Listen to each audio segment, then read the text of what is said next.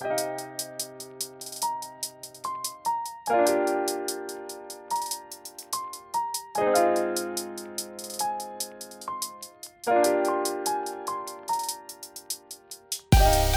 迎收听跳岛 FM，这是一份可以用耳朵收听的文学杂志。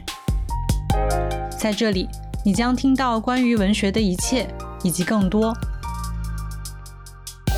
用轻盈的声音装载有重量的语言，用鲜活的讲述赋予生活叙事的形状。和我们一起从一本书到下一本书，听见文学，阅读生活。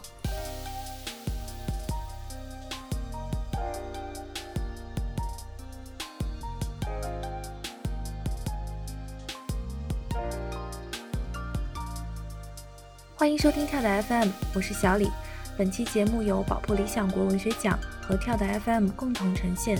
近日，第六届宝珀理想国文学奖在京揭晓，青年作家杨之涵凭借作品《一团坚冰》摘得首奖。宝珀理想国文学奖由瑞士高级制表品牌宝珀与出版品牌理想国共同发起，旨在发掘和鼓励四十五周岁以下的优秀青年作家。本届宝珀理想国文学奖的主题是“必须保卫复杂”。我们请来了本届评审之一作家唐诺老师前来分享他的新书《求见：年纪阅读书写》，最近也刚由理想国出版。这是唐诺老师第二次上跳岛，而且是第二次作为评审。嗯，最不幸的一个评审，人家只要做一次，我现居然做了两次，啊，听起来不是一个光荣，而是一个惩罚。我觉得一定上一次我做错了某些事情，才会遭此报应。那唐唐老师时隔五年再回头再再来看大陆的小说，感觉有什么不同？啊，这当然是一个大话题啊！毕竟五年跳街这样相隔五年，然后显现的现象。是不是足够清晰，或或只是偶然，我也不能够说清楚。但是你会感觉到，的确书写的方式或题材或注意力在变变化。嗯，那我觉得这一次最有趣的，感觉到不同的。我觉得不是我的发现，而是另外一位评审委员李云教授的说法哈，因为他人在美国，对，然后教创作，看的是老美年轻人的学生的作品。他第一次我们初审的时候，大家提出来说，好奇怪，然后说在美国我不会看到这样，为什么会这么多年轻的小说写的是？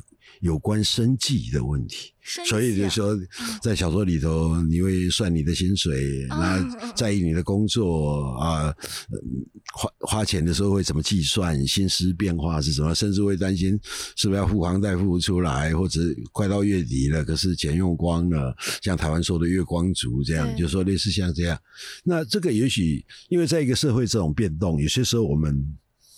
用海德格的话讲，叫对存在的遗忘啊。虽然他那个不是这么浅，那我的意思说，日子过着过着，我们有些时候总是不容易，有些时候你反而是最不容易、最容易忽疏忽，就是最容易遗忘啊。就是说，其实某种程度要这样讲的话，书写者就是其实就是在对抗，有些对抗这个，但是有时候我们还是难免在生活里头很自然时间的催眠里头，还是会还是会疏忽掉。倒是所以呢。远方的眼光，我一直觉得非常有意思。因为我多说一点好了，就是说，本身像小说，比方说米兰昆德拉讲的小说，某种程度就是书写者站到自己远方去回看自己，啊，就是觉得这个事情忽然陌生化了，嗯啊。本来我们习惯已经习焉不查，习惯之后你淡漠掉的，哎，忽然很惊异的跳到你的眼前来。本来小说也就是做这回事，所以李教授提出这个，我就觉得非常有意思。因为而且它其实一个直观的观察，可是这个会让我们可以想非常多的事。所以从这个来看的话，我们也会注意到小说题材是是是不是有在转变。这一代四十五岁的人，他眼睛看见的、捕捉的。他在意的想记忆、记述下来，甚至想要辩解、想要责备、想要质疑这些东西，是不是有了横向的位移或者深浅方向的变化？但是如果这样太空洞的话，我的意思在这里头，就是说，多年前我曾经试着说过，就是说，即使在封闭的写作这行，可能。书写者的所谓的经济位置、经济的条件可能会产生变化，而我的推断是会往，呃，对不起，会往劣化、劣劣化的方向走。我的意思说，下一代的书写者要投身这个领域，他可能尽可能的要忘掉。曾经你年轻时候看到，比方说莫言先生、马毅先生，他们这些贾平凹先生，他们他们在作为文学的领头人物的时候的的书写状态，因为时间是流逝的，很多东西会变化，而这个变化是有可能有着有着更大的结构性的理由在内。那有些时候在在这，我我我打断一下，唐老师，不好意思，就是现在网络上好流行。莫言和余华年轻的时候有多么生活条件不太好，就是余华就说：“我为什么要做文学这个行当？是因为我想买一双新鞋子。”喂，我说的不是这个，而是说，我比方说一三年大陆的一线作家，比方说写他有基本的工资，然后用一个十四亿。人口，当时候大国打开，也开始有了购买力。买书不是一件严重的事情，不是钱的问题，而是你想不想看的问题。那而且当时候大家心里头觉得，这个国家、这个世界有事发生，而这个事是跟我比较相关的。所以大陆其实有读阅读现象。我当初就讲一个，大陆的作家的待遇是全世界，起码有把握讲全亚洲最好。真的吗？当然是啊，怎么会不是？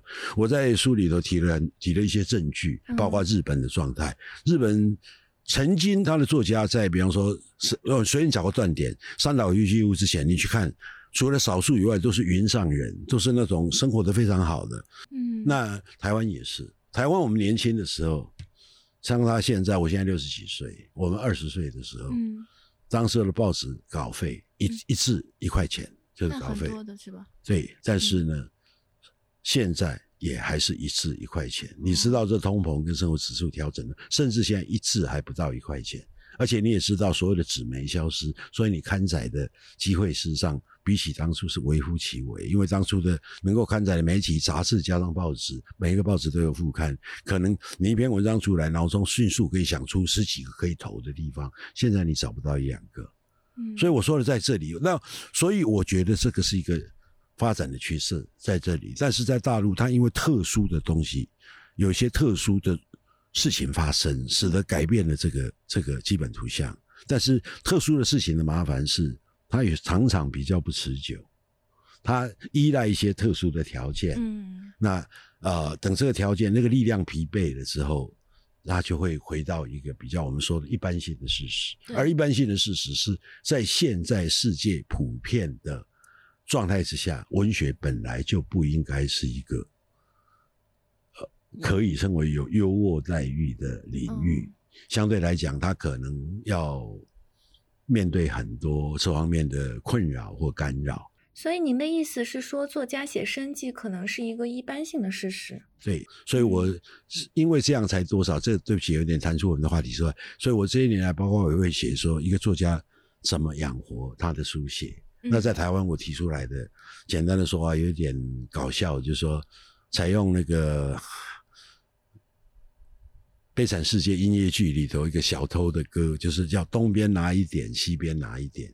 你必须要做很多事情来凑成，来养活你自己，再养活你的书写。所以在这情况下，这可能是未来大部分的书写者必须要面对的事实真相。那比方说，你要说这六年之后，多少我也会带着这个心中的疑问，因为我自己想对。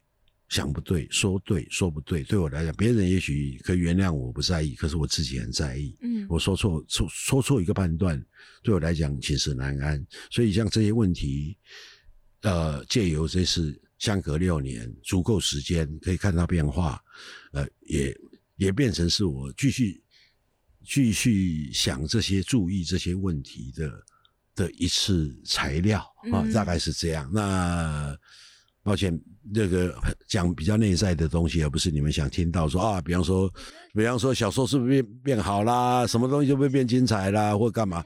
我说的，我反而反而没有去说这些东西，因为多少我也还有一点心理负担，我会觉得说，毕竟来讲的话，这个就就缩小规范范围吧，马伯庸也是评审，那个那个叶绍莹是评审，毕竟他们就生在这个土地上，你也许问他们，他们会会比我在细节上，在在在那些东西理解的更多，所以我大概把问题弄得有点有点松，大概是这个意思。抱歉，抱歉，嗯嗯。那就是回应到您刚才说的远方的眼光，就是以一个远方的眼光来看小说。就是昨天还是前天，您您也表示了一下自己评审的一些标准，那些标准是包括作品的结构，有些叙事的节奏，您会更加关注。哦，不是，我那个时候是针对的个别的小说，比方说像首奖大家推崇的这一团尖兵，那我比较糟糕，我总会说一些难听的话，嗯啊，我就觉得说他的小说节奏是不是太单一啊？就说呃，然后把自己捆太紧。那使得当然它会产生一个较强大的力量，可是那个服务员跟眼界跟层次感就会受到影响。事实上我没有带着什么什么标准来，就说因为毕竟文学有趣也在这里头，就说。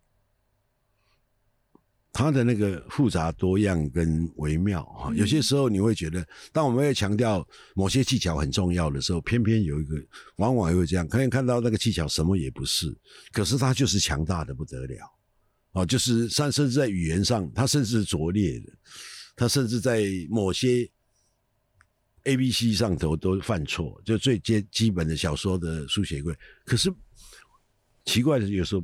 并不折损它成为一部很好的小说，因为小说有趣也在这里，就是当他在你觉得很重要的三个事情上头不上头都犯错，可是他有一点锐利的、亮眼的突破的时候，你有时候常常觉得那有什么关系？他犯这个错就好像他弄。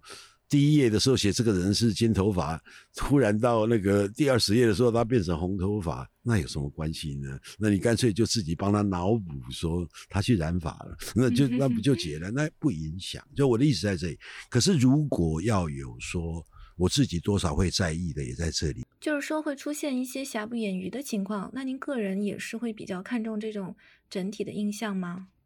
我这样讲好了，就是说。那不可夫曾经讲过说，我们要研究上帝的作品，也要研究同行的作品。上帝的作品那就是这个世界，我们想说，书写者面对他；同行的作品就是在同时间或之前、之后，当然只能用猜的。就是说，大家写什么，怎么写，写到甚至写到某种地步。我的意思在这里头，就是说，书写是各自孤独的一个人完成，可是他有他有他的同伴。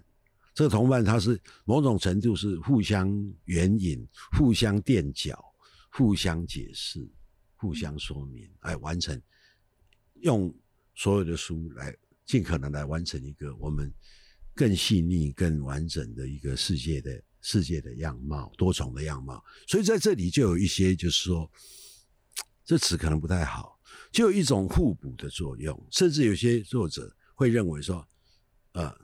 眼前有景道不得，哈，崔颢题诗在上头，我也很有感觉。我李白，我也这么能写。我走上了黄鹤楼，看到崔颢题的诗，妈的，十之八九都被他讲完了，所以我就算了。不是我没感觉，不是我不想写。有时候在书写里头会出会出现这个，就像莫言先生讲的赞美之词。我的老师朱熹宁，他说：“哦，我当年看了朱先生这部小说的话，我可能那个。”那个他的哪一部作品，呃，就就不敢写或或写不出来。当然，你会意识到这条路人已经走到哪一边了。那这个胜有意义，不不一定是年少好比好比较，你比我好，我比你好的问题，而是说我们共同。隐隐约作为一个同业，作为一个以书写为职事为事业的人，我们所共同共同像破斯讲说，我们面对同一个世界书写。那所以这个情形，我用更具体、更简单的话来讲，就是说各种小说大叙事的，或者我们这样讲好了，写城市的、写写写乡村的、写这一组人口的、写被遗忘、被遗弃的人的小说家。往各个方向四面八方飞出，可是它的进展程度跟难度，随着小说自身的发展路线，随着各个社会不同的变化，其实有所不同。比方说像大陆来讲，我就直接这样讲，我们的大叙事是是小小说在大陆其实数量相当庞大，对，然后也很成熟。比方说，我不知道你们怎么分这几代作家，从阿城、王安忆什么他们这一代人，张贤亮什么这样来，然后一路写。那我那时候还把他笑成说大陆很像是裂土分封哈，就是说一人一人去一块地方写石子健写东北，那个在贾冰化写写写窑洞，然后那个李锐写写写山西，是不是？哎，就是那个王安忆写上海，这很有道理，是因为我们要以一种不同的心绪，要重新认识中国，重新理解中国，容易面对一个中国一个。新我们新的想象跟新的面貌来到我们面前，所以我们小说家也在这里扮演了他的职责。所以他他描述，他说故事，他讲出这些人、这块土地这些故事。那当然我们知道，随着世界的变化，这个很这个会说完，就跟欧洲十九世纪说完了欧洲的那个新世界，所以叙事小说就走到一个走到一个关头。所以现开始自然主义、现代主义的慢慢一样一样出现，就是用不同的方式捕捉不一样的面相或干或或随着变化。那大陆很明显的一个变化就是城市跟乡村的交替。嗯，那这不只是人口密集而已，而且它产生了很多新的困扰跟呃捕捉方式的不同或类似这样。比方说。最早有经验，因为他在上海，上海是一个大城，城市化。王安忆是最早可能是这一批年岁的作家跨入到城市书写、现代书写的一个。嗯，你不再有那一种地老天荒，从你的姨妈姑婆，从你的先人一路下来，就是一件事情，人的一生，人的每一件事情都是从头看到尾，非常完整。城市不是这样，是本雅明说的。你要想定住一个人，定住一个事，转个街角，他就消失了，嗯，就永远没有，它是一堆碎片。那我我当时我的较大的关怀，我觉得我是好心的，我也觉得我很想看，也觉得必然要走上这个书写。这个书写对大家来讲是比较新的，然后也是困难，因为它是一个碎片式的捕捉方式。那对大陆来讲，过去并没有足够的文学。的传承跟跟来，使得后面的人可以跟着这样走。他必须要单独的，可能要从西方，可能要从从其他现代已经走进城市、走进现代的书写里头的人，间接的去学习。那所以，喜欢句话说，对一个在我来当评审的时候，对于大叙事小说来讲，他已经写得很流利，很多人都可以写得。有模有样，包括年轻人吗？对，因为那并不难。嗯，呃，葛亮够年轻的嘛，他照样写南京的弄堂，嗯，就是类似这样。这不，这这没有什么问题，只要一点点聪明或干嘛。可相对来讲，你要搏斗，这种碎片式的城市的，嗯，这是人跟人疏离的，就是不再亲切。你看一个事情都是没头没尾的那样的那样的写法，非常困难。嗯，所以比方说。难免在评审的时候，你如果问我的话，我会在书写这样的题目的时候给他加一点分数，嗯，因为他不一样的难度，在我来讲还要加上不一样的当下意义，嗯，这个意义是来自于我对大陆书写多少是一个善意的的关怀在这里，所以我比方说我举个例来讲，现在讲了也没关系，因为离六年前的那个评审身份可以解除了，当时候的评审没有得奖的张悦然的。那篇小说我打了非常高分，嗯，就是因为这个原因，我也我也好像有公开讲过，我说因为他写的东西是里头最难写，嗯，他写到这个地步，我觉得我的估算，我可他值得我，嗯，给他这样的推崇，但是也许其他的评审委员他不是这样的看法，所以很遗憾。那一届张爱仁的作品在最后决选并没有拿到第一名，对。可是我到现在没有改变过我的想法。刚讲到书写城市和乡村的难度是不一样的，因为有着不一样的传统，所以评鉴的标准也应该有所区别。这个问题也同样出现在唐诺老师的新书《求见》当中。这样我们就可以聊一聊这本新书。呃，他没有得奖啊，没有得奖，但是其中有一些相通的地方，就是我觉得非常有趣，可以跟听众分享。求见里面有一篇讲到了现在文学鉴赏力的问题。哦，嗯，我我觉得这个呃里面的这个观点很很值得跟大家讲一讲吧。就是您您讲到的大概的意思是说，经典的鉴赏标准现在越来越失去信用。对，嗯。大约是这样吧，因为这场力非常困难，但是如此重要啊！因为比方说，我们如果进行，比方说在评奖的辩论上，你很难作为一个说服人的证据。假设这样讲，无关乎评分高低，像这一次的五篇作品，我现场当然也说了，所以这个再说一次应该没关系。就说我说啊，比方说费隐的《天柱传奇》，我说从文字的触感，跟他文字的饱满度。跟他文字那种魔力，好像会感染你，会点亮你的力量。我说他所有作品里就最好，可这个证据很不是说那是你这样看啊，就是类似这样，所以就碰到一个问题，就是在我在谈鉴赏的时候，鉴赏从来问题在这里，他会说他很难有一个好像 A 到 B，甚至是一个证实的过程。那所以我重新回去看康德，他说鉴赏力的培养就是要靠多读好的。成品好的作品，嗯，好的优秀的作品，美好的作品是鉴赏力的扶手。所谓的扶手，就是你走路的时候，那种走路不方便的人扶着那个，尤其在老年人啊，中过风的膝盖，像我这样膝盖退化性关节炎的人，扶着那个往前走，就意思在这里头，就他甚至很难教授，很难变成一个一个一个课程来训练，他可能包含了。不断绵密的接触、看，甚至感受、实际的摸索。简单讲，我把文讲说鉴赏力怎么培养，就是不断看好作品。嗯，怎么样练出好的字来？就是读白帖、临白帖，就是不断跟最好的作品接触，不是在这里提出提提炼出某种我学习它的方法，而是我一次一次的。甚至是知觉不知觉的绵密的跟他接触，在这里头好像他像像感染，慢慢感染的过来的印水像水印过来的这样的，所以这样讲很玄虚，很没有办法。我要不相信的话，我就觉得你真你在胡说八道。所以这是鉴赏力的麻烦。所以，但是它麻烦，因为这样人主体性跟他的关系。很容易又缺乏最终的判准，就很容易落回到我们现在看到糟糕的现象，就会认为鉴赏力是不可靠的。鉴赏力这种东西是各说各的，只是人个别的感受。嗯，所以用台湾我讨厌的一句话讲，叫“只要我喜欢，有什么不可以？”这鉴赏力，所以它困难在这里，因为它就是不是那种。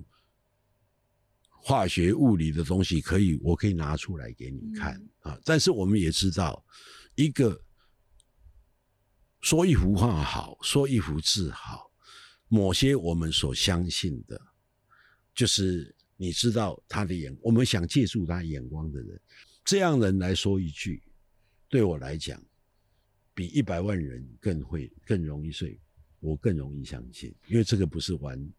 那个网络投票暗战的游戏，这个是经我们相信他经过生命本身的长期的实践跟累积所培养出来一种锐利的洞察的穿透的眼光啊。再麻烦也在这里，所以它是一个层级系统，它容易形成一个，就是说，过去我们说一个这一行的权威，嗯是我们对他。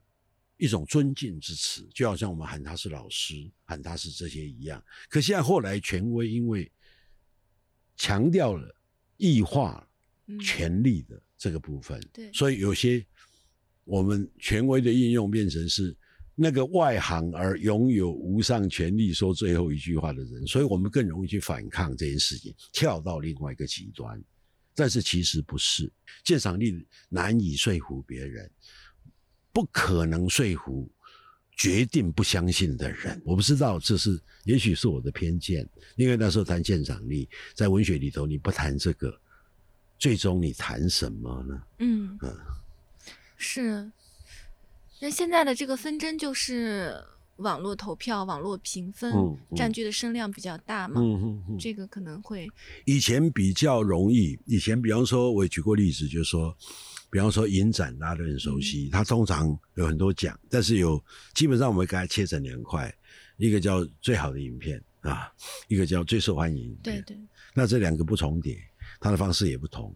前面一种最好的影片，通常你会看到七个、九个、十一个、十三个，那基数除了这些宝宝奖，因为万马导演走了，所以变成 偶数，这是这是很奇特的。然后就这样由他们来选出，一点都不民主啊，一点都不大众啊，有乔装作字，有少数人选出，我们随时可以反对。为什么？凭什么是你们这这几个人？那另外一种是，比方以前还没网络的时候，就是。邮寄投票、现场观众投票，现在就是最简单网络投票，还不用加减乘除，因为机机器会帮你自动自动计算。印象里头，我们从来没有选过这两个重叠的影片，那所以麻烦在这里头，就是后头依据的是所谓托克尔说的叫绝对平等原则，嗯票票等值，以多为胜啊，数人头，就类似像这样。那他该不该？他该用到什什么地步？他在每一个不同的领域里头，他该走到哪里？他不应该走到极终点。如果我们的物理学、数学啊，答案都是大部分投票那个获胜的，那这个专业就瓦解。对，啊，对，一样都是这样。所以，但是麻烦也在这里。这就是哈伯马斯说的。他说，现在世界的麻烦就是平等原则的。政治的平等、政治性的平等原则，跟社会性的层级系统，两个不断无止无休冲突的结果。嗯，所以这里都碰到，也侵入学校、侵入家庭。过去我们可能过度相信层级系统，嗯，所以父母亲啊，天地君亲师，这个话都不能反对。所以这两个的无尽冲突，走到任何一个极端，看起来都是人类的灾难啊，在这里。那所以它一定会汇流，但汇流是以什么情况发生？目前来讲的话，我们大概可以看出来，我在自己也这样写，就是说现在好像两者有河流的现象，越来越多认为最好的影，可能最好的影片就是最受欢迎的影片。我在很多网络上就会看到说，很多人认为全世界最好的小说没有加之一或各种弹数，那就村上春树啊 啊。那另外一个就是，比方说，那就金庸武侠。啊，就那两部，嗯，所以比方说，哇，最好的电影，大家已经不谈，啊，七武士、大国民，啊，显得背信城市或干嘛，而是周星驰的《大话西游》就是最好的影片，甚至很多网网 UP 主是不是还要很好心的教我们说怎么看懂功夫，周星驰的功夫或少年足球，那当然是好心的，可是这需要教吗？啊，就是在这里，就是说享乐的成分跟。跟我们所谓的作为一种某种思索、探寻、理解、负荷的这个人类认识、求知的载体，两者之间的之间无止无的纠葛。那现在慢慢合流，就是呃，大约的我的看法是倾向是偏向于往通俗端、大众端在倾斜。那这是一个集体的现象，那它不会停在各个领域，尽管。时间不同，但是它都受到了这个冲击。文学奖也是，所以你看这一次的文学奖，我多少来之前都已经上了哔哩哔哩网站看了一些，啊，就是在这里。比方说，非常不少人为通俗文学情面，类型文学请命，为什么不不选一些类型文学？啊，明明比较好看，是吧？啊，麒麟啊，什么这些东西，我也都看到就在这里。那不知道，这是一个大问题。值得再谈，所以我当时也讲，有点虽然没办法，这个是实际成绩，说没有任何一部类型小说、类型性的小说或类型化的没有进到最后的名单来。但是大陆来讲，现在我知道大陆推理、呃科幻这一些类型小说其实来势甚猛，哈，就是那样。那尤其再加上影视的关系，所以使得。有较多的支撑力道，因为类型小说相对于跟影视的亲和性，对，这相对远高于原来的一般性的，所以我们说的虽然这名词说出来都很很难受，正统小说或者严肃小说，大概是这个样。所以这个将来，这个是大陆书写的一个状态。每一个年，尤其新一代的书写者，一定会不断的感觉这这两者之间的无尽的冲突跟不同的的拉的力量。这个事实在是值得谈。啊，在这里，但是怎么样讲？就是说，起码在这个文学奖里头，我先说一件事情，就是你知道日本的文学奖有分成直木赏跟芥川赏，嗯，芥川赏就一般性的正统小说，直木赏就真粹真的是通俗小说。尽管他通俗小说的评鉴也还是有少数人来来来来评出来的，但是比方说宝博奖或我们看到大陆奖，目前。都是只有最好的小说这个分类，而没有最受欢迎的小说，没有说类型小说这个分类，所以大家必须一起并比。那有种种原因，第一个就是说，它直接呈现的结果就是说，我知道好的类型小说，我是以前是类型小说长期的编辑，我是推理小说的长期的编辑，甚至写了非常多的推理小说的导读。的导读，那这是我几十年的工作，已经不是一天两天的。我当然我对推理小说还算熟悉，那我当然知道好的推理小说，Lemon Chandler、Norris Block 这些，甚至推理再多推一点，我说的是犯犯罪小说，像像海斯密斯，像这些东西非常精彩，甚至可以好出一般写的平平的正统小说，完全没问题。也是 Hammett、Lemon Chandler、Norris Block 那。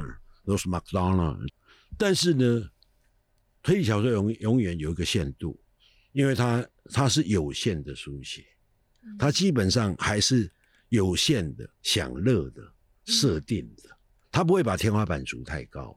嗯，所以真正最好的小说不会是类型小说，即便好到像间谍小说的勒卡雷嗯那样，你拿他跟葛林比，完全不能比。尽管他们写的都是。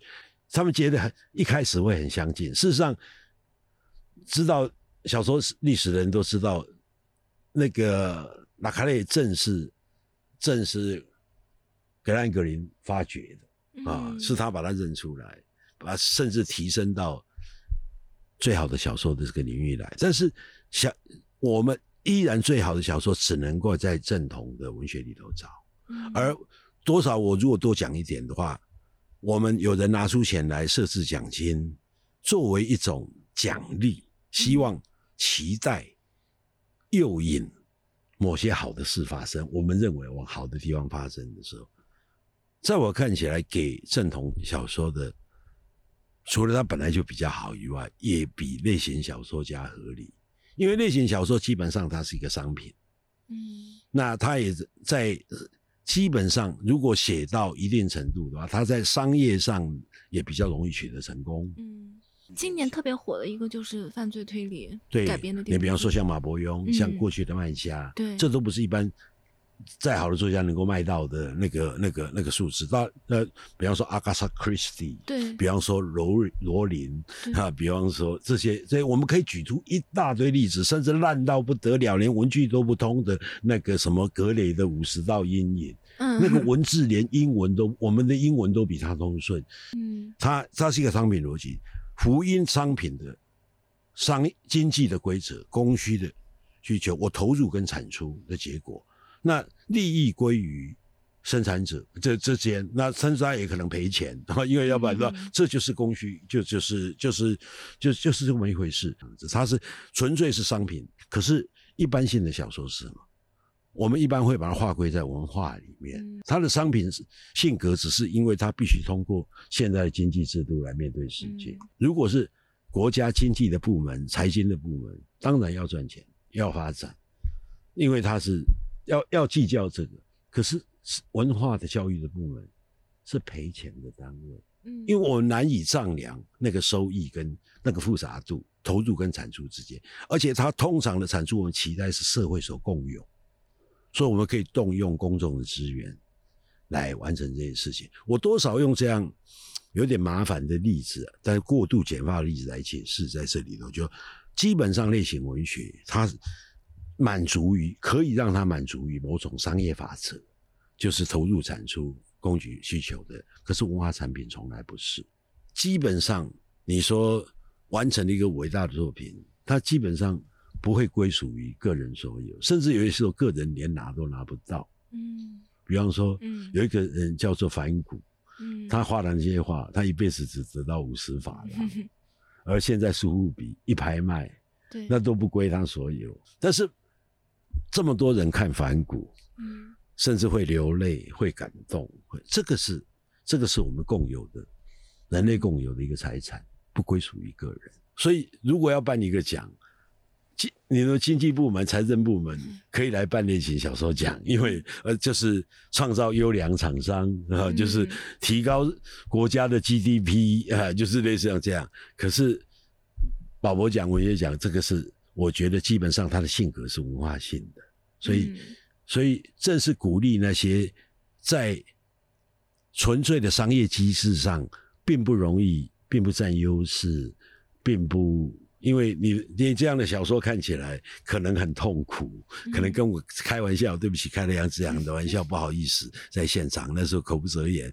就是还会可能看着睡着啊、因为那个这而且看着很难受，因为你讲的事情那么悲伤，那么沉重，所以他在商业上可能完全不具优势。可是我们知道，他可能他有价值，或者呢，我们期待他有价值。这样一个作者，让我们看到他也许十个、九个、八个里头，也许会一个、两个会成为下一个王安忆，下一个莫言，会成为成为我们社会大家所所希借可以借助他的眼睛看到很多隐藏东西的一个书写者，所以大概是这个意思。您您说王安忆，我就想到之前王安忆有次采访，他说他嗯看了非常多的美国类型小说，他觉得特别棒，他觉得斯蒂芬金写的特别好 Stephen 就是吧？对对，觉嗯得很受其中的启嗯发。哦这样嗯，这也是一个那他的品味我就不做评论，因为 Stephen King 的东西很杂，嗯非常杂。那看你期待他什么，所以他意思说，我觉得他的作品，如果你要有我来说，叫良莠不齐，哦哎，就是这样。但也有很精彩的，嗯就是是这样。但是 Stephen King 的东西，基本上臆想的，像我们说的恐怖的，基本上来讲，类型的成分还是非常高。嗯啊、我不知道王毅是怎么思考这件事情，但那样就是，在基本上来讲，我们在西方其实类型小说，大家还是有，因为进行很久了，而且非常广泛，还是有一定的评价。大概我们会认为，比方说艾希莫夫是怎么样啊，连蒙前德勒怎么样，刚刚我说的那些名字怎么样，大概勉勉强强。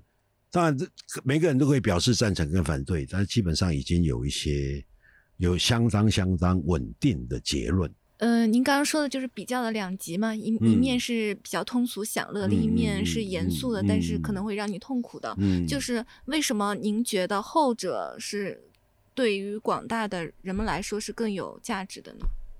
不是我的意思，在这个地方就是说，那当然是啊，因为你这问的，我还真的不知道该怎么回答。就是说，因为好的东西不一定有趣，嗯重要的东西并不一定，很可能是不一定是愉快的，它可能是沉闷，呃，或者是说，比方说我们这样讲，这是卡维诺说的，说我们所珍视的某些轻盈的事物，总过一段时间，我们可能发现会发现它的沉重，而且不堪负荷。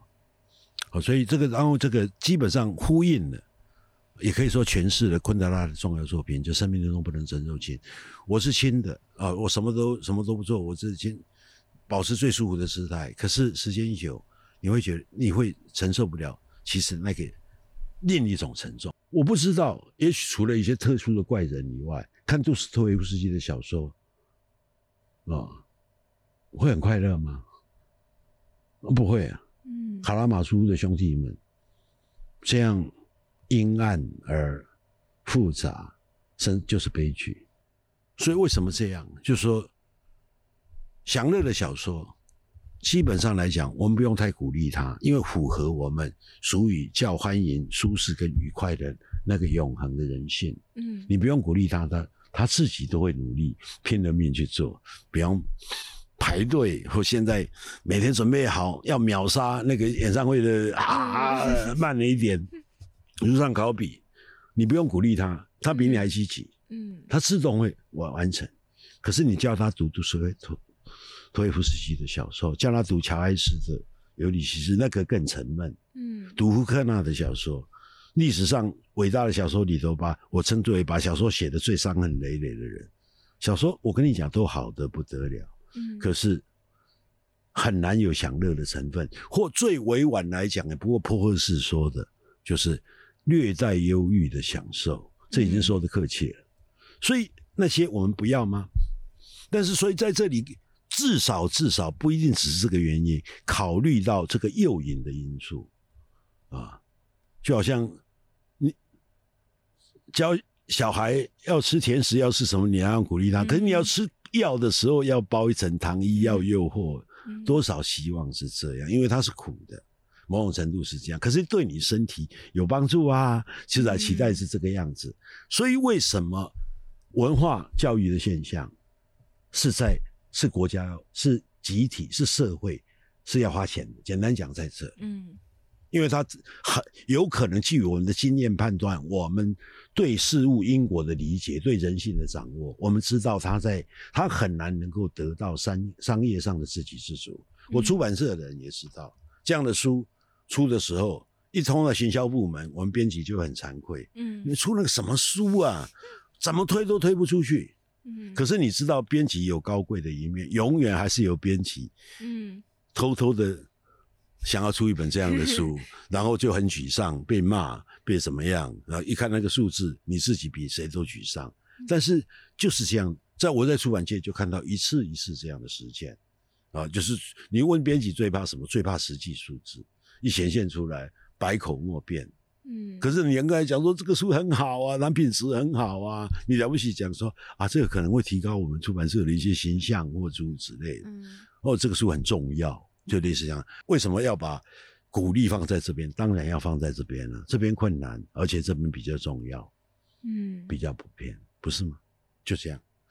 嗯，就是说到了经验和眼光，就可以说到一个重要的主题，就是年纪如何塑造了文学。您觉得这个是以往被忽视掉的吗？嗯，还有就是身体的感受，每天在镜子当中看见的自己一些细小的变化，像这样的。观察会影响到对于文学的理解吗？啊，这样讲，我不知道你问的是我个人，还是我认为外头的世界。那我自己是始终一直保持在阅读跟跟啊，也这些年来保持在书写，就没有不怎么断过，就算是非常稳定。那如果不意识到这个，它就是我觉得它就是自然增加。我当然会缓缓的进步，除非到开始有一天。我我称之为叫，当你的记忆力快过你的认识了，你的体力是不足的，你的身体是时时跟你捣蛋的，当然你可能会往下坡路走，就是你过了生命的可能可以适应的一个高峰。那这本书啊，就是所谓的所谓的年纪初学阅读。那我是因为我自己可能有点鲁钝，我说这个也不是轻佻的意思，就说好像忘了我正在年老，甚至孔孔子说的叫。叫不知老之将至云耳。可是有一天，因为毕竟是一个事实，我就说有一天我忽然意识到说，哈，我来到这个年纪了，而且来到这个年纪不仅，我是立刻的第一个感觉就是说，天，我比所有的书写者都老。嗯，哦，过去我们年轻的时候还不算起步太晚，其实尽管我书写的时间很晚，我们经常在聚合里头。嗯，你会是里头最年轻的一个两个。现在我们发现说啊，不管用什么聚合，吃个饭谈个话或干嘛，我们永远是最老的那一个或两个。然后我在咖啡馆写稿也是这个样，所以因此产生了一个巨大的 的震动。那就在这里，原来我来到这个年纪，所以我从从这里就开始像滚雪球一样，就停不住了，开始去想说，比方说莎士比亚，嗯。他死在五十二岁。我们过去常常讲沙翁四大悲剧，我说我现在还能够叫他沙翁吗？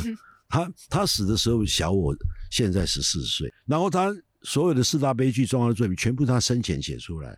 他四十几岁的时候，他三十几岁，天哪，那是一个年轻人，连我连我儿子的年岁都都可能都比他当时候要要大。那共产党宣言，马克思写的时候三十一岁，嗯更格是二十九岁，嗯，可能比你年纪大一点。因为哦，真的啊。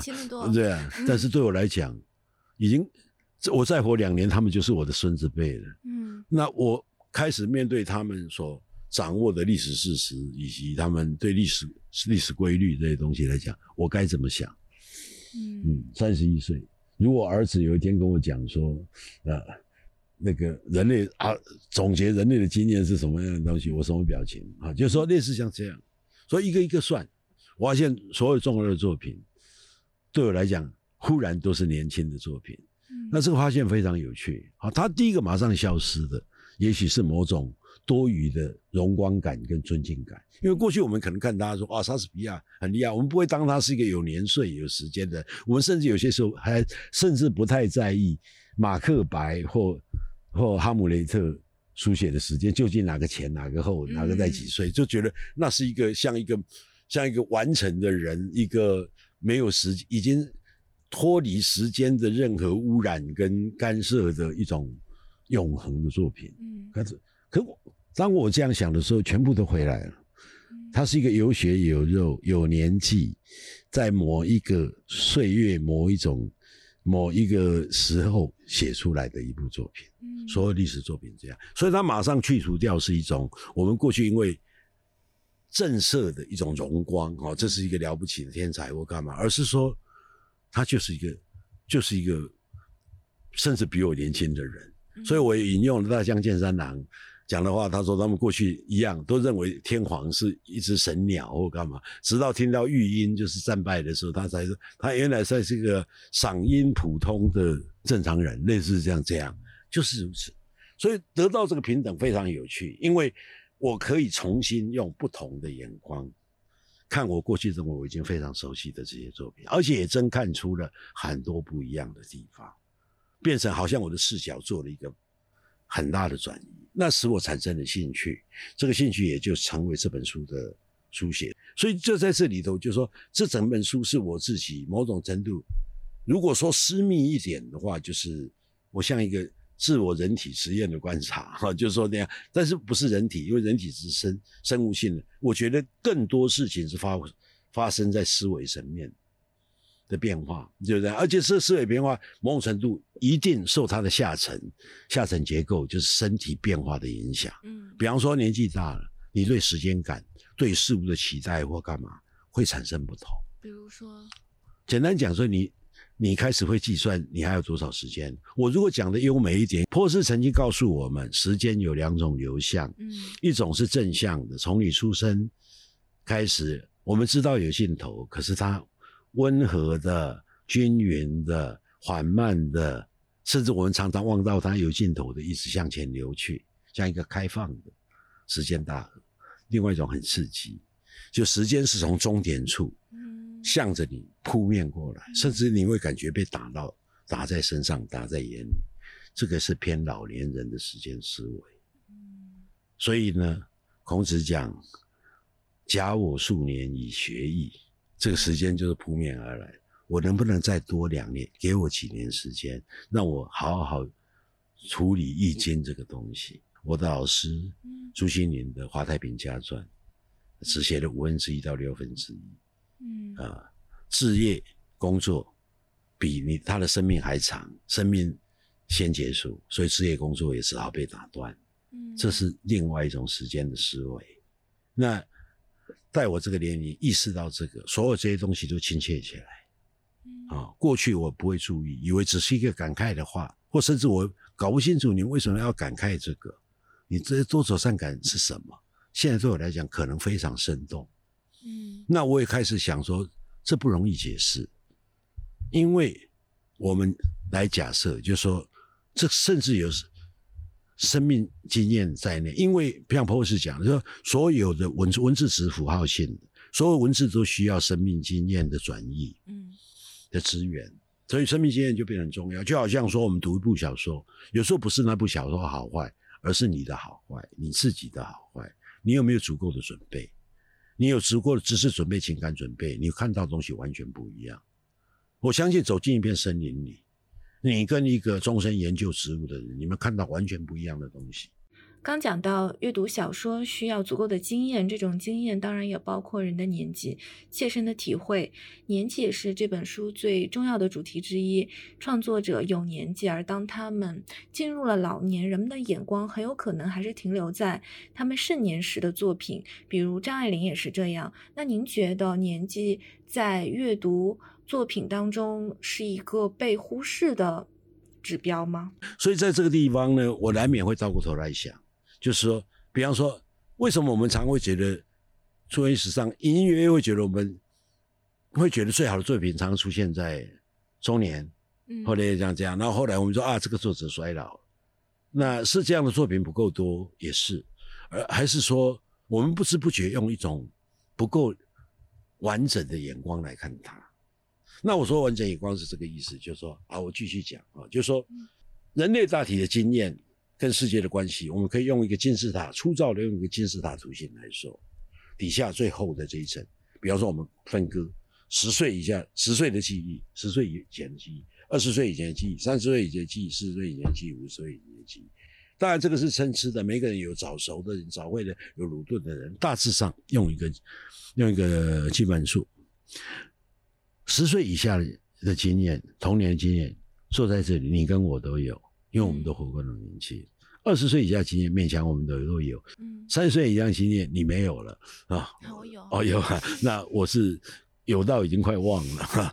四十岁以上的经验你确确实没有，我我有，所以它越来越窄，到七十岁就只有七十岁以上的人才有，嗯，杨绛有些路走到人生的边上，非常有些话可能非常孤孤寂，因为。那样的年岁，保持那样那样的脑袋，那样的那样的清楚，那样的锐利，所以大概是这样。所以为什么童年是文学的永恒题材？因为每一个人都有。嗯。可是七十岁的有些东西，二十岁的人、三十岁的人，有可能你的生命经验不足以帮帮助你解码，你不知道他为什么在意那些，你不知道他为什么想这些。嗯。所以我后来发。我自己一个小结论，暂时的结论。我在文学小说史上，我会说，经常被写的最典型化、最失败、最样板的角色是老人。嗯，因为他是由太年轻，通常是由太年轻的人来写，总把老人写成同一个样子，就觉得老人就是这样。但是老人其实某种程度是最多样，因为他离开生命的起点最远。嗯，生命的起点各自往外发散。失之毫厘，差之千里，这个是很简单，善行展开几何图形。所以为什么人到一定年龄，三十岁、四十岁以后不结婚会越来越困难？其中一个就是你已经很难跟别人重叠的部分太小。我们刚十岁、二十岁跟我们同学家里有穷有富有干嘛？跟我们重叠面基本上都会非常高，想要的东西、喜欢的东西那些东西重叠，所以很容易纠正。嗯。到老年的时候，你会说别扭，你们不要用不用这个词，龟毛，什么孤僻，让我们用来形容老人。这是歌德讲的，年轻时那个有朋成群，年老时孤单一人。虽然他是一个很自恋，所以很自怨自艾的人，他就是个麻烦。这个是歌德的问题。所以我说，在这个地方说，所以呢，我们是不是错读了、错怪了很多很多？文学的真相，一些文学的真相，这个是我的好奇，所以我大量的重新阅读小说啊，尤其我特别关怀人的年纪的时间，变成我个人一个很私密的乐趣。那某一部分能够比较清楚整理出来或说出来了，我写了这本书。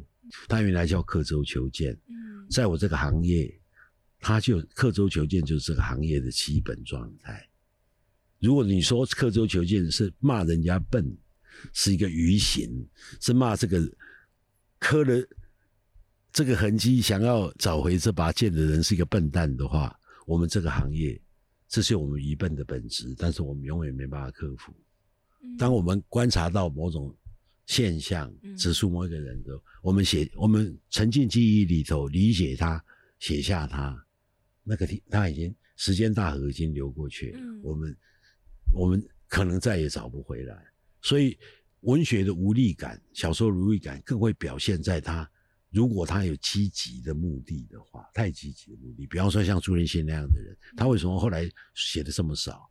因为他发现小说太没用了，就是意识到这个。比方说，他是多年做流浪猫、拯救猫的工作，等你写完一篇文章印出来，白纸黑字，有人看到那只猫已经饿死或已经被毒死，嗯，你要为一场。可能发生的战争发出警讯，一个火警发出警讯，你们不能这样，要不然灾难会来临。嗯，你如果采取这种文学或小说书写的方式，等你写出来的时候，半条街都烧光了。就说，所以这才葛林讲的说，作家难免有一生经常有这种一事无成之感，甚至他如果道德的自省力太高，更麻烦，因为他会认为我可能我的声名，我的收益。建筑在这样的悲剧之上，而我这个对这个悲剧毫无毫无帮助，所以他会有这个沮丧。但是就是我，就是我们这个行业没有办法去除的，我们这个工作没有办法去除的愚蠢的本质，就是刻舟求剑。所以我最后才锁定，才使用了这个书名。只是到出版社去，他们把我拿掉两个字啊，觉得这样好像比较锐利。我有一点不同意，但是接受了，因为毕竟他们比我在意，呃，书名，因为书名直接可能他们认为误以为跟销售有较大的关系啊，所以我是很抗拒的，要跟他们讲说我是一个爱好和平的人啊，所以那我不喜欢那种亮剑，尽管中国大陆很多人很迷这个，动不动就要亮剑，我说我不是那种战狼式的人啊，所以。所以我最后有一个很低声的请求，说我知道你可以想改两个字比较有力量，但能不能叫科州？我我是这样，我是想，可被川民否决。川民说不行，科州的话可能会被归为工艺类，就是雕刻核桃啦或者木头的 那样的。我说那样不是可能比较好卖吗？然后被他瞪了一眼，所以最后就是取了这个书名，大概是这样。嗯，而且它也有时间流逝的意义。本来啊，但是问题在这里头，求见除了比较。讨厌以外，另外一个，所以出完名字以后来承认，他不一定能够想到柯州。可当你用柯州的时候，一定会想到求见，因为他就是顺流而下。所以他后来又跟我讲说，大家都叫我俊哥的，因为他韩国侨生出身的，所以韩国这个称呼很恶心。然后可能应该叫柯州，只会瞪换我瞪他一眼说：“你现在知道了，是吧？” 就就就这样。所以这个大概就顺便解释一下这个这个书名的来历。嗯嗯。讲到了老年，我们可不可以讲讲中年？因为现在在大陆，不知道您知不知道，三十五岁危机非常非常非常严重。当然知道。而且它就是悬在每个人头上的一把剑，还是充斥在各种不管是。你们为什么三十五岁你们会感觉到这么危这么这么困难？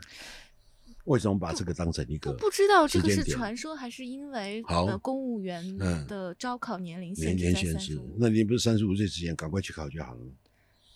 呃，但是它还是有一个很很暗淡的前景嘛。比方说，嗯，因为如果考不上的话，进入其他行业可能会有三十五岁职场危机啊，啊，这种。而三十五岁也和女性的生育年龄相挂钩，对，也没有错。对对。但为什么不能快一点动手？有感觉有什么？就就是觉得余裕不够多吧。不，起步的慢，在这个社会可能都有一些特殊的规定，比方说保博讲四十五岁。以下才能参加。我们如果假装我们很冷血，我们装笨，听不懂你们的意外意在言表，我们就说：那你从二十五岁开始，你可以考十年了，你才会碰到这个危机啊。那有时候要等到三十岁才做这件事情啊。那有时候可能我准备的工时间不够，因为毕竟要有学科或干嘛，那必须要花时间来来准备来读。那你说可能需要四五年时间，那你那么十八岁就开始呢？啊，就是为什么你要等到二十六岁才觉得真的要面对？哎，还真有，现在就从十八岁开始。哦，不，包括这些东西。那我觉得这里头当然是有各种复杂的事发生，我也不知道，我只能猜测。因为台湾有台湾的所谓这个年龄的各种变化危机，我在书里头写了一些，就类似像这样。那我依然相信这个危机有几个部分呐，一个部分，一个部分是。大环境，我觉得我们应该高度警惕的东西，就是现在所习惯的商业逻辑。嗯进一步，尤其接下一波的新的一批电子革命产生的这样的冲击，我觉得如果没有较清楚的其他力量的有意的介入，分配的恶化将是基本前提。嗯就换句话说，收入往两边走，嗯然后 AI 进来，它一定造成人的取代嗯，这是跑不了了。因为如果我们把它放回原来时间大额，人被机器取代这件事情已经很久了。那 AI 这次革命告诉我们说，机器不断在取代人类，嗯取代的范围越来越广。那这是我们忧虑，是它取代我们的思维，而不是我们的我们的生物生物性的力力气，就那些东西。所以简单讲，用一个粗糙来讲，它达到白领了。那这个乐观的进步主义曾经这样告诉我们，甚至有些经济学家振振其实没问题，因为这释放出来的人力，随着社会财务累积进展，它会为白领所吸收。我当初就质疑过这件事情，你们从来不告诉我们详细的数字，我甚至稍微清楚的估算，叫白领究竟如何，以及以多大的多大的范畴吸收这些来这些蓝领里头所逐出的人。我先不讲那个转业的困难不困难，因为经济学总是把转业看得太简单。每个人都知道，我转个业，我换个换个行，换有那么容易吗？那我学历史出来，发现没有历史老师可以干的。你叫我去，我知道化学那边那边守得很高，可是你今天叫我去，我我能吗？哦，就当然是这个样子，就是说从来没有过这个，所以说本来就形成困难。所以隐隐约约我们发现长期失业率一直有在劣化的一个现象。其实日本很早就让我们看到，就是白领的打工化跟派派遣化。嗯，对，派遣。啊，因为它日本特殊的经济是当时都由公司所有的会社来完成。日本当时我们叫做终身雇佣制，嗯一个人跟着一个公司，公司照顾你到退休为止。对，所以你犯错，你如果被贬到地方去，那所以甚至老年的退休的照顾也跟国家也跟社会社会，所以国家就不必插手。可泡沫经济以后出了问题了，那、呃你要国家审，所以派遣就是我们说阿拉拜斗打工这个是至少亚洲日本是最早。可能看到一些连续剧，什么派遣女王啊，啊什么那些东西一大堆，就是派派遣工。派遣工他从此就跟这个这个会社保持一种松弛而而较远的关系，他也不会受中照照顾，因为你一天来钟点工，你换了换换取这个，所以在日本造成了非常大的冲击。嗯包括从整个社会面、心理面、精神面，那这个已经产生了。因为过去我们隐隐约约认为白领跟蓝领的当然薪资没有那么简单，而白领事实上可能是一种更不需要技术、更没有保障的工作形式。嗯那是什么？因为现在的分工侵入到某种地步，你去看方便店的店员，嗯老早就是这个样，他们很多繁复的动作一样化为 SOP，化为这化为他们很简单的执行的动作，不只是工厂像卓别林当时所嘲笑的那个样。日本、台湾的便利超商现在一大堆功能，可是员工完几乎完全不需要训练。嗯你来了，你愿意实薪工，比方说一个小时一百五十块台币，你你就来了。嗯从这个基础上来看的话，那那个呃所得的分配趋向于两极是必然的，因为甚至连我们说的一般的企业中间也都慢慢在消失，嗯。所以一批人已经已经我们说的面临到生存线底下的威胁了。嗯。调回生存线以下，因为我们过去认为有一度时间认为，起码在某些重点地区城市里头，所谓的饿死冻死已经不会发生。嗯。那现在开始面临重新这样的威胁，所以我的意思说，我当然知道三十五岁的维基论一个背景，我们姑且这样讲。但另外一个，我怀疑，可是我也觉得，就是说，是不是跟有件事情有关？是我们一直想要年轻，也维持自己的年年轻的岁月，我们不愿意太早开始。起码台北是这样啊，嗯，怎么样嗯，现在越多人越来越认为自己是年轻人了。啊？四十岁的也认为自己是年还是年轻人呢。比方我们四十岁的人，而且还不是说宅宅居宅男的人，而是社会有头有脸的。比方说说话人，比方说都是成名多年的作家，会告诉我们说，五十快五十岁说我、哦、来不及长大，然后五十几岁还说他们大人，你看他们大人。嗯啊，真是难看，真是丢人。对不起，我说的是台北的人。可是三十五岁的危机，我觉得在这里至少一定有一个因素是普遍的人总想总想赖到最后一刻啊，才会才使这个危机变得巨大。这个也是人性，所以我所以，我难免要故意装傻不懂。你知道我的意思吗？嗯，我不想在这里付出太多的同情。这个挺有趣，但是我们把这个话题往文学的方面拉一拉。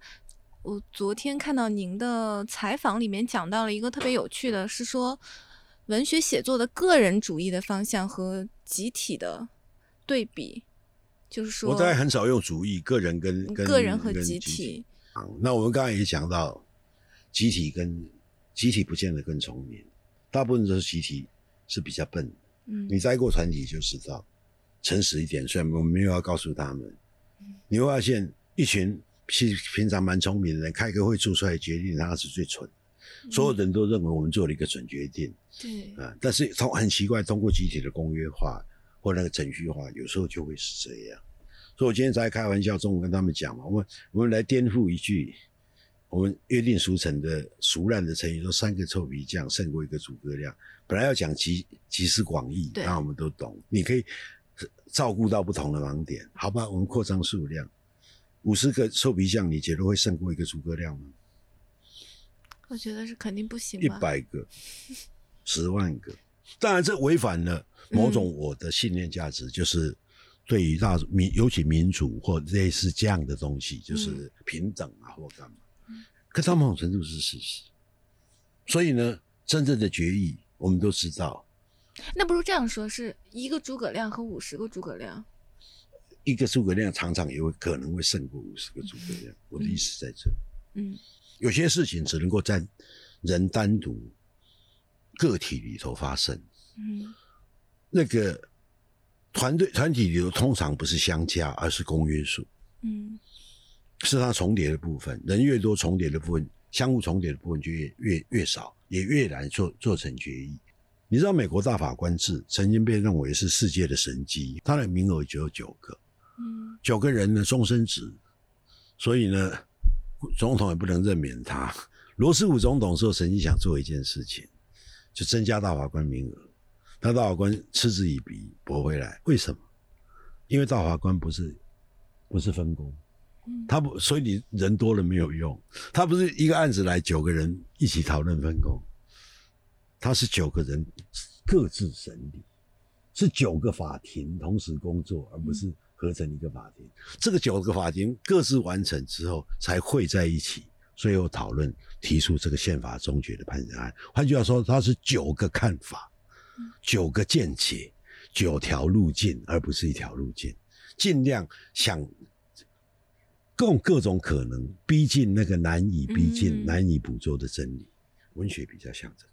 嗯，文学我们看好像自自然然，刚刚我们所讲的，每一个人一块领域也意识到别人。可是每一个作家并不是真正我们所说的分工，每一个作家都是单独面对世界，直到成品阶段才拿回拿拿出来相会。它是最个体的东西，努力要保有个体的。那个集体容易消失的东西，集体是公约数，集体很少有惊喜，集体是很透明的，同时是平庸的，是可预见，只有个体有超越性。集体是集体的事情，通常受限于社会的基本条件，比方你的财富发展的阶段，你的社会制度，个体不可测。某个人带着几分疯狂，带着几分运气，带着几分无知。鲁莽都会做到一些奇怪的事，个体才有超越性。我不是在这里一定要强调个体的那种，而是说，它被保留在比较文学艺术，这可能是明智的。所以我的意思在这里，在这个领域里头，就尽量尽量，不是全部，不要不要故意误解，而是说你要知道那个个体的的那种可能的，我们不可测的。可能带来惊喜的，可能带来创造创造性成果的，应该要应该要理解这一点，应该要要支持这一点，所以这才是波斯讲的。他告诫书写者，要像不要像一个时代那样写，嗯要像一个人那样写。我们受限于时代啊，比方说，但我不是批评这样的作品，这有时候形成焦点，但主要但是还是要小心。比方说，啊，叫东北小说，嗯东北铁锈带，哇，大家都去写，嗯这是要像一个时代那样写。嗯，可是，比方说有个张叫张悦然或者叫什么的作者，依然在写他北京的某一天、某某一段、某一某一段日子、某一条街嗯啊，那叫一个人的书写啊，就是这样。他没有别人替代可以替代他，就是他独特的。那在文学里头，我们无疑，我们最终把希望寄托在像一个人那样写。那我们只是从这个地方才回过头去想个体的以及集体的，就因为破世的这句话，他告诉我们，再说一次，不要像时代那样，一个时代那样行，而要像一个个人那样行。我觉得这个话值得听一下。